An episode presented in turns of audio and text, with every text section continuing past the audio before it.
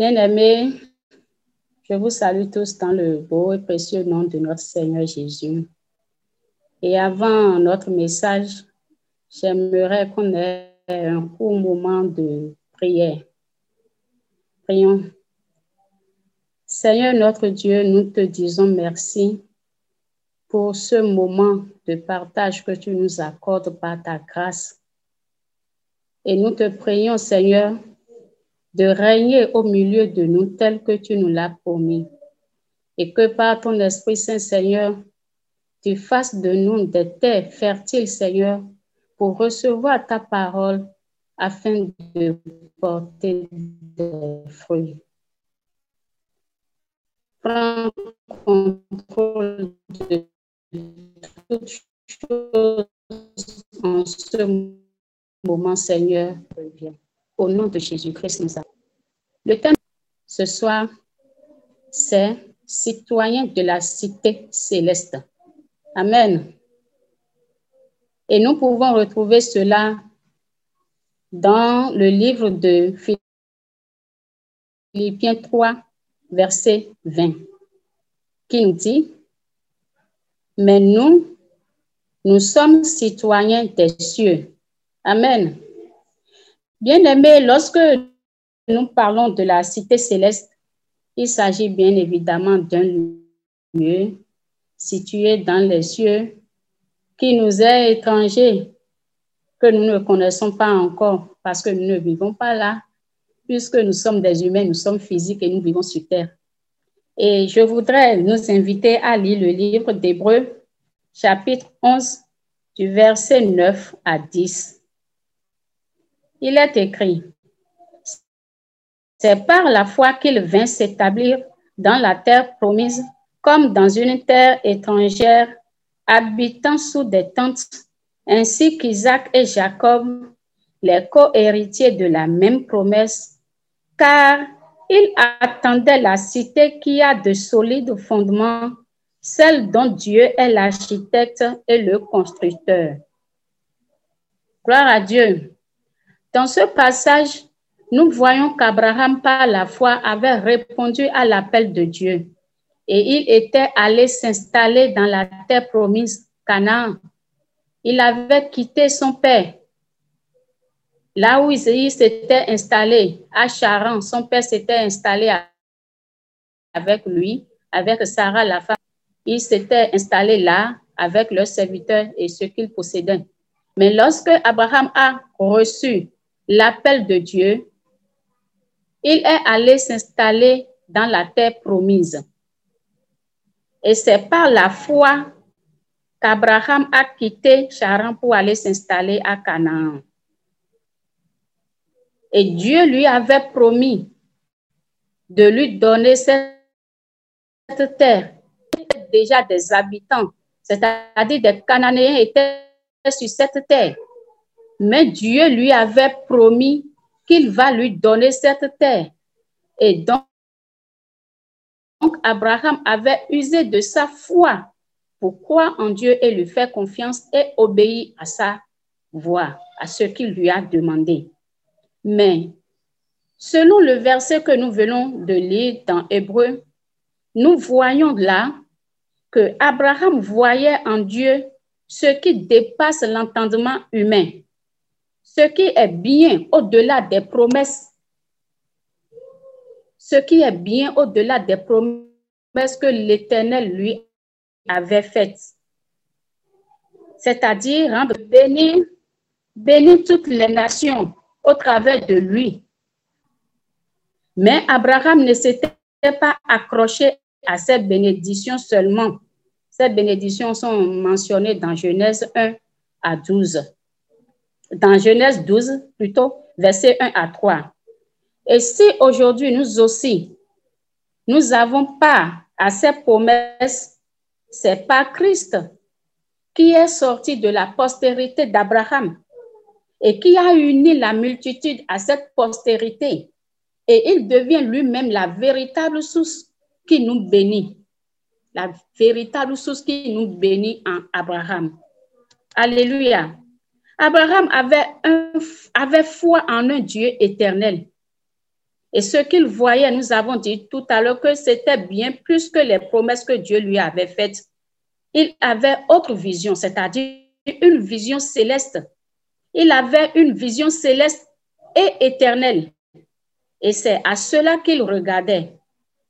Par la foi, il y aspirait et croyait à cela, à une vie au-delà des promesses, c'est-à-dire la vie de la cité céleste. Et si nous sommes en Jésus, fils et filles d'Abraham, non seulement nous aussi, nous avons pas à ces promesses comme Isaac et Jacob, mais notre vision doit également être la vision d'Abraham. Et le Seigneur Jésus-Christ nous dit aussi dans Jean 17, verset 4, il nous l'a révélé que nous allons le lire d'abord, Jean 17, verset 4. Je leur ai donné ta parole et le monde les a haïs parce qu'ils ne sont pas du monde comme moi, je ne suis pas du monde. Alléluia. Le Seigneur Jésus nous donne là une nouvelle identité en nous montrant que nous ne sommes plus du monde lorsque nous le recevons dans notre vie comme Seigneur et Sauveur. Et comme Jésus-Christ, nous devenons alors enfants de Dieu, nous devenons alors citoyens des cieux. Et c'est ce que l'apôtre Paul a compris en nous disant dans Philippiens chapitre 3, verset 20, mais nous, nous sommes citoyens des cieux. Amen. Dans le livre de 1 Jean, chapitre 3, verset 2, la parole nous dit, Bien-aimés, nous sommes maintenant enfants de Dieu, et ce que nous serons n'a pas encore été manifesté. Mais nous savons que lorsque cela sera manifesté, nous serons semblables à lui parce que nous le verrons tel qu'il est. Oui, nous sommes enfants de Dieu. Le Seigneur Jésus nous a donné cette nouvelle identité qui sera complète lorsqu'elle va se manifester. Et nous le verrons tel qu'il est. Cela signifie que nous serons transformés. Nous aurons des corps célestes pour être semblables à lui. Et c'est là que nous le, verrons, tel qu'il est.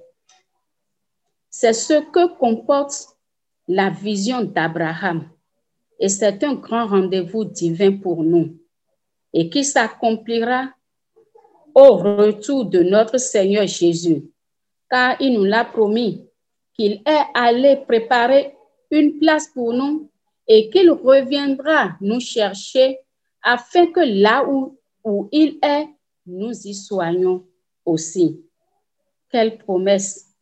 Voilà la vision d'Abraham celle de la cité céleste, qui est au bien, cette vision est bien au-delà des promesses que l'Éternel a faites à Abraham, c'est-à-dire être là où demeure l'Éternel.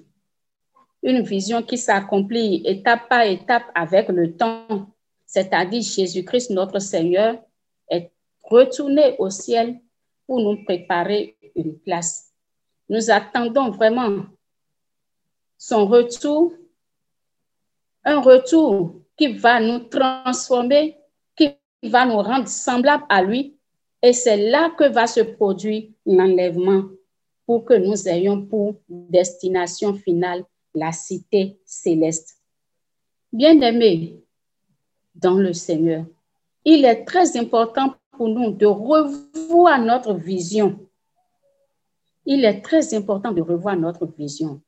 Aujourd'hui, nous constatons qu'il y a beaucoup d'enfants de Dieu qui s'accrochent seulement aux promesses. Et lorsque les promesses tardent à venir, il se passe beaucoup de choses qui les font regresser. Nous devons revoir notre vision dans le Seigneur. Est-ce poursuivre les promesses que Dieu a faite à Abraham?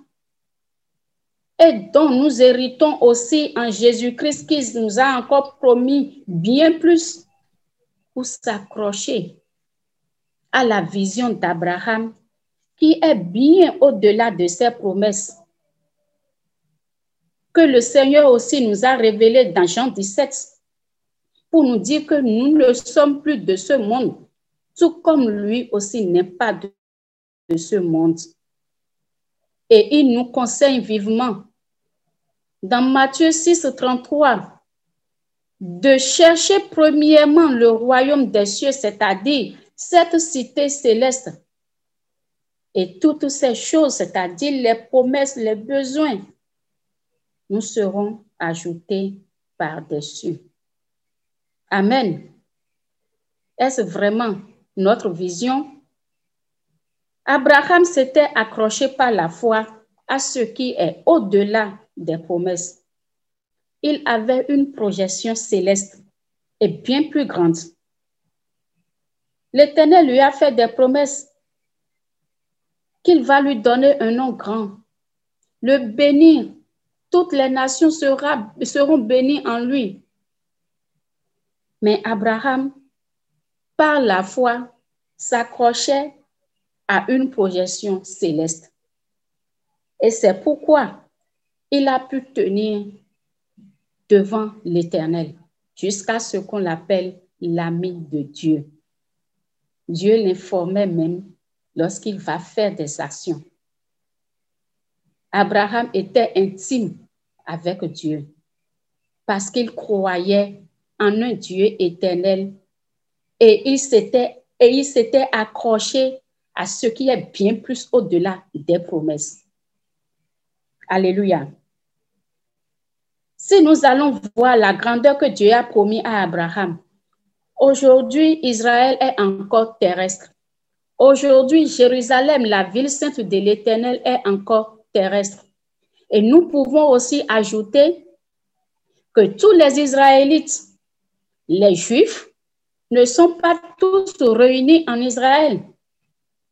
Mais nous pouvons aussi dire que par des prophéties qui sont en train de s'accomplir, nous pouvons noter déjà des retours de Juifs vers Israël. Mais dans le Seigneur, est-ce qu'il s'agit seulement des Israélites? Est-ce qu'il s'agit seulement des Juifs?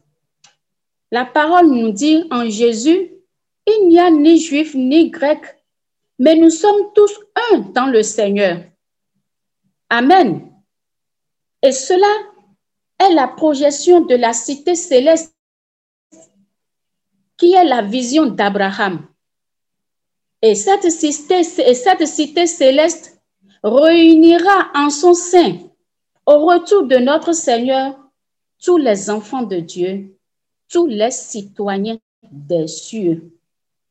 Et c'est de là que nous pouvons parler de la Jérusalem d'en haut, celle qui est céleste et qui unit en son sein nous tous, quelle que soit notre nationalité, nous sommes un dans le Seigneur, réunis dans cette Jérusalem céleste et qui est de la cité céleste. Amen. Avons-nous cette vision où est-ce que nous nous accrochons seulement aux promesses, aux bénédictions qui sont dans le Seigneur en tant qu'enfant de Dieu? Si nous avons cette espérance, qu'est-ce que 1 Jean, chapitre 3, verset 3 nous dit? Il est écrit, Quiconque a cette espérance en lui se purifie comme lui-même est pur. Amen. Et se purifier, c'est une vie de tous les jours où nous devons d'abord nous débarrasser de quelque forme de péché qui se trouve en nous. Nous n'allons pas nous mettre à citer les péchés, mais par la connaissance de la parole de Dieu, nous savons ce qui est bon, nous savons également ce qui est mauvais. Et ce qui est mauvais, c'est ça qui est le péché dont nous devons nous débarrasser chaque jour s'il se trouve en nous et maintenant nous conformer à la parole de Dieu, à sa volonté et nous y maintenir. Et si nous avons cette espérance de la cité céleste en tant que citoyens des cieux, nous devons savoir que les promesses, les bénédictions, le matériel n'est pas notre objectif premier. Car Jésus dit, recherchez premièrement le royaume, cette cité, et ces choses vous seront ajoutées. Et si on s'accroche aux promesses, aux bénédictions, il peut bien arriver que nous perdons la foi. Pourquoi? Parce que parfois, les promesses peuvent bien tarder.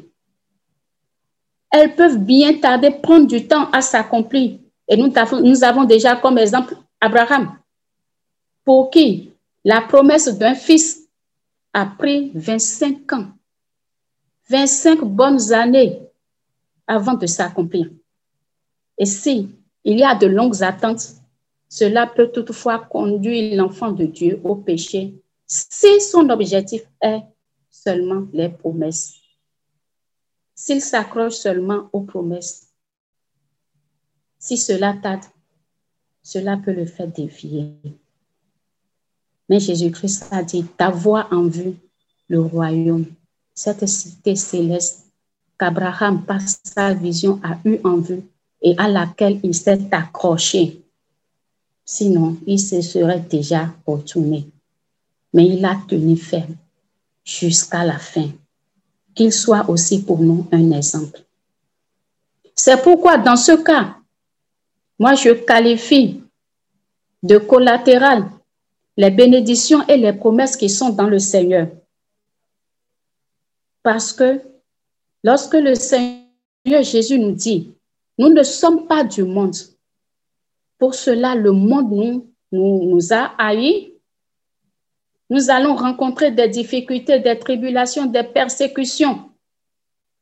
Alors, Dieu, dans sa bonté, ne nous laisse pas dans cette difficulté sans solution.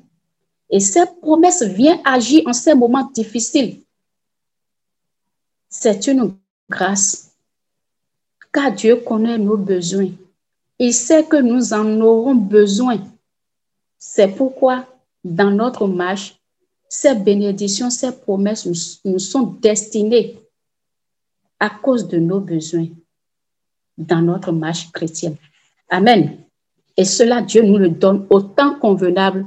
C'est pourquoi parfois, elles peuvent tarder à s'accomplir. Mais si nous avons la connaissance de ces choses, Abakouk nous dit d'attendre, car à coup sûr, elles vont s'accomplir. Quand on est averti, alors on peut attendre. Ces promesses sont pour nous. C'est moi qui les qualifie de collatéral dans la marche chrétienne. Dieu nous les a destinées par pure grâce. Le Seigneur Jésus sait que cette marche vers la cité céleste ne serait pas facile. Lui-même qui est le Fils de Dieu a subi des persécutions. Il a subi des persécutions terribles. Mais il a tenu ferme jusqu'à la fin. Et l'Éternel l'a glorifié. Et la parole nous demande aussi de persévérer car il est écrit, celui qui persévérera jusqu'à la fin, c'est celui-là qui sera sauvé. Et pour y arriver, le seul qui puisse nous aider, c'est notre Seigneur Jésus. Il est à tous les points pour nous aider. Amen. Il dit dans Jean 14, verset 6, qu'il est le chemin, la vérité et la vie. Et nul ne peut aller au Père que par lui. Dans Jean 8, 12, il nous dit qu'il est la lumière, la lumière du monde.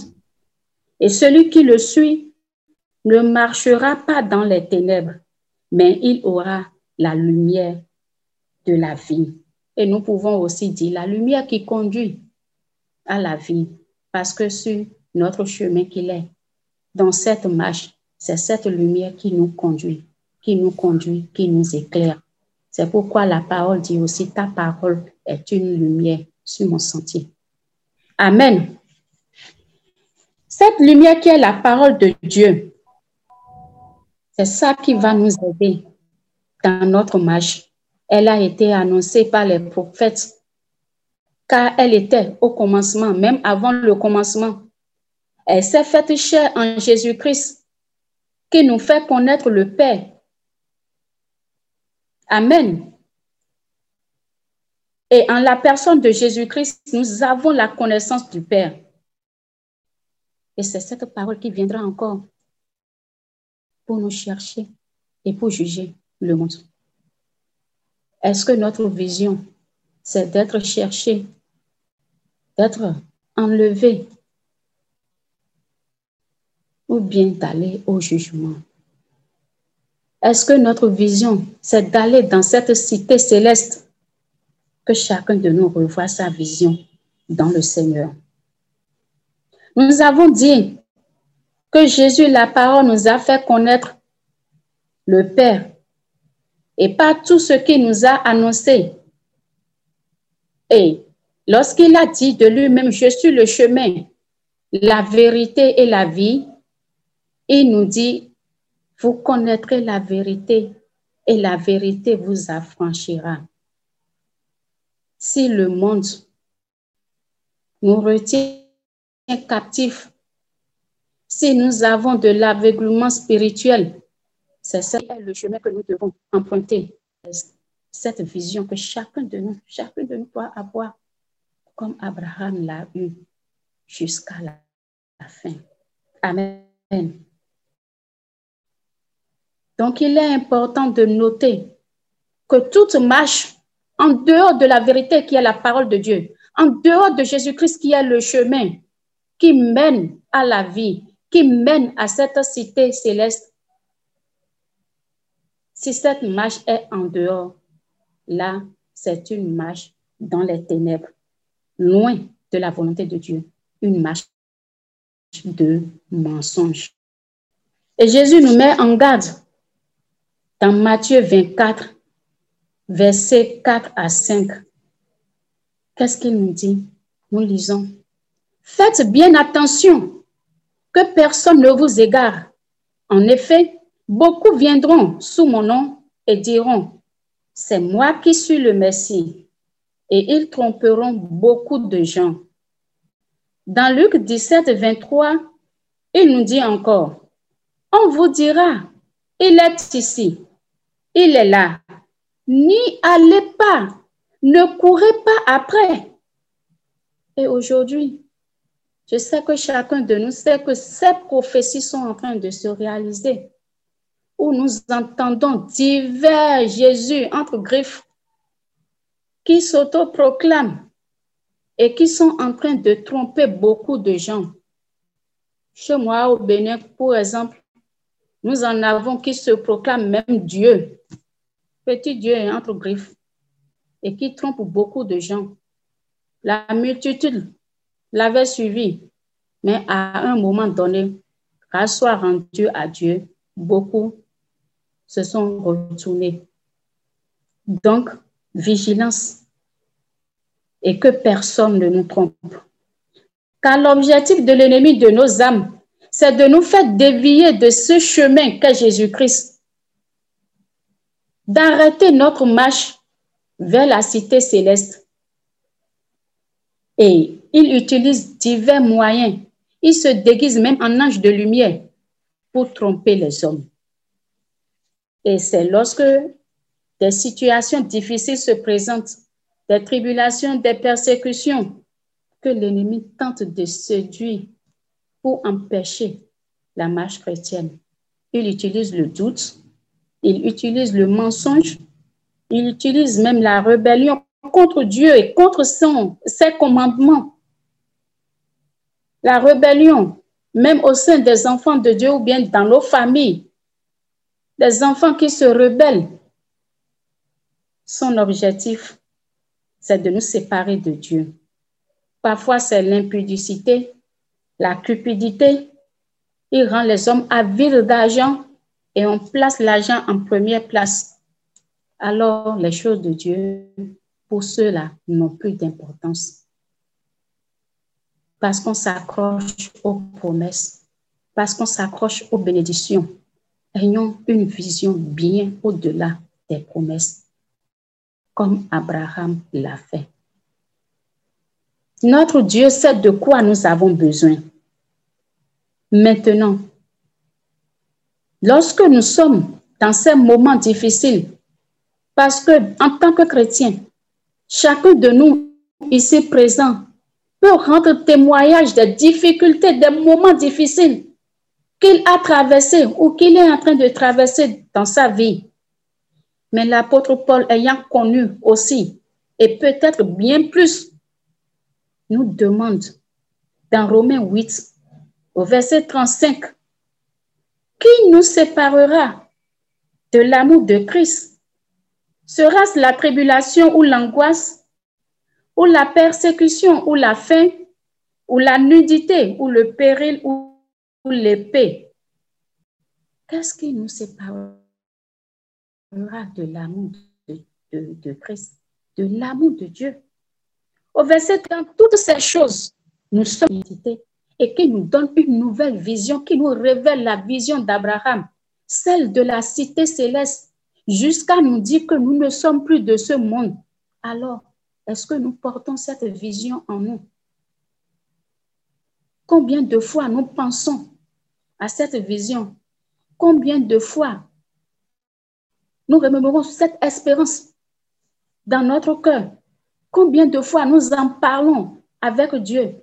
Lorsque nous nous trouvons dans des situations où tout est, tout est on, est dans la joie, nous allons dans la présence de Dieu. Est-ce que nous faisons connaître à Dieu que nous avons cette vision en nous, que nous nous attendons à lui et que nous avons cette assurance qu'il viendra nous chercher pour cette cité céleste? Quelle est la liste que nous déroulons devant l'Éternel? Lorsque nous nous approchons de lui, dans nos moments de prière, dans nos moments intimes avec lui, Seigneur, j'ai besoin de ci. Seigneur, j'ai besoin de ça. Seigneur, donne-moi ci. Seigneur, donne-moi ça. Nous sommes bien conscients que c'est cela qui occupe plus de place dans nos prières devant l'Éternel. Et nous devons faire attention nous devons bien faire attention. Le Seigneur nous dit, au verset 38 de Romains 8, l'apôtre Paul nous dit, car j'ai l'assurance que ni la mort, ni la vie, ni les anges, ni les dominations, ni les choses présentes, ni les choses à venir, ni les puissances, ni la hauteur, ni la profondeur, ni aucune autre créature ne pourra nous séparer de l'amour de Dieu manifesté en Jésus-Christ pour nous. Que cet amour puisse régner dans notre cœur. Que cet amour puisse régner dans notre cœur. Que nous puissions chérir cet amour en nous au-delà de tout. Le Seigneur nous dit, quiconque même au-delà de son Fils, de toute autre chose que nous pouvons citer, n'est pas dit de moi. Oui, il ne dit pas de rejeter les siens, mais l'amour de Dieu qui va régner en nous, c'est ça qui va nous unir aux autres. C'est ça que nous allons témoigner aux autres. C'est ça qui va attirer ceux qui ne le sont pas, ceux qui ne sont pas dans le Seigneur, au Seigneur. Parce que nous, nous allons le manifester. Parce que nous, nous allons témoigner de cela. Par, par cet amour, nous allons apporter qui est Dieu, comme Jésus nous a fait connaître le Père. Nous aussi, nous devons faire connaître le Père aux autres. Si seulement cet amour demeure en nous. Amen. Et si l'apôtre Paul nous fait comprendre que rien de ces choses ne peuvent nous séparer de l'amour de Dieu manifesté en Jésus-Christ, notre Seigneur. Cela doit être ce que nous devons garder dans notre cœur. Rien ne doit nous séparer de l'amour de Dieu Si nous avons réellement cette vision de la cité céleste qui est en nous, si nous sommes conscients que nous ne sommes pas de ce monde comme Jésus-Christ nous l'a révélé.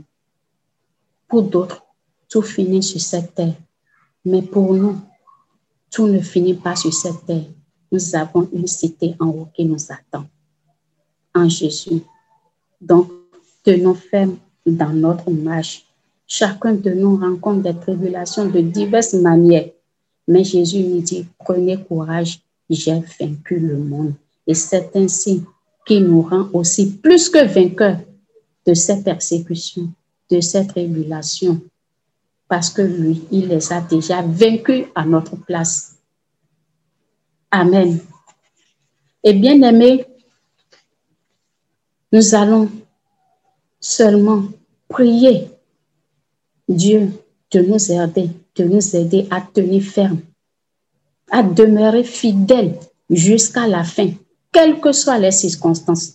De plus, nous devons savoir que nous ne sommes pas seuls, car le Seigneur Jésus nous a promis qu'il sera avec nous jusqu'à la fin des temps, ce qui veut dire qu'il marche avec nous. C'est lui qui nous accompagne en toutes choses et c'est lui qui nous fortifie dans cette marche vers la cité céleste si nous comptons sur lui, si nous avons confiance en lui.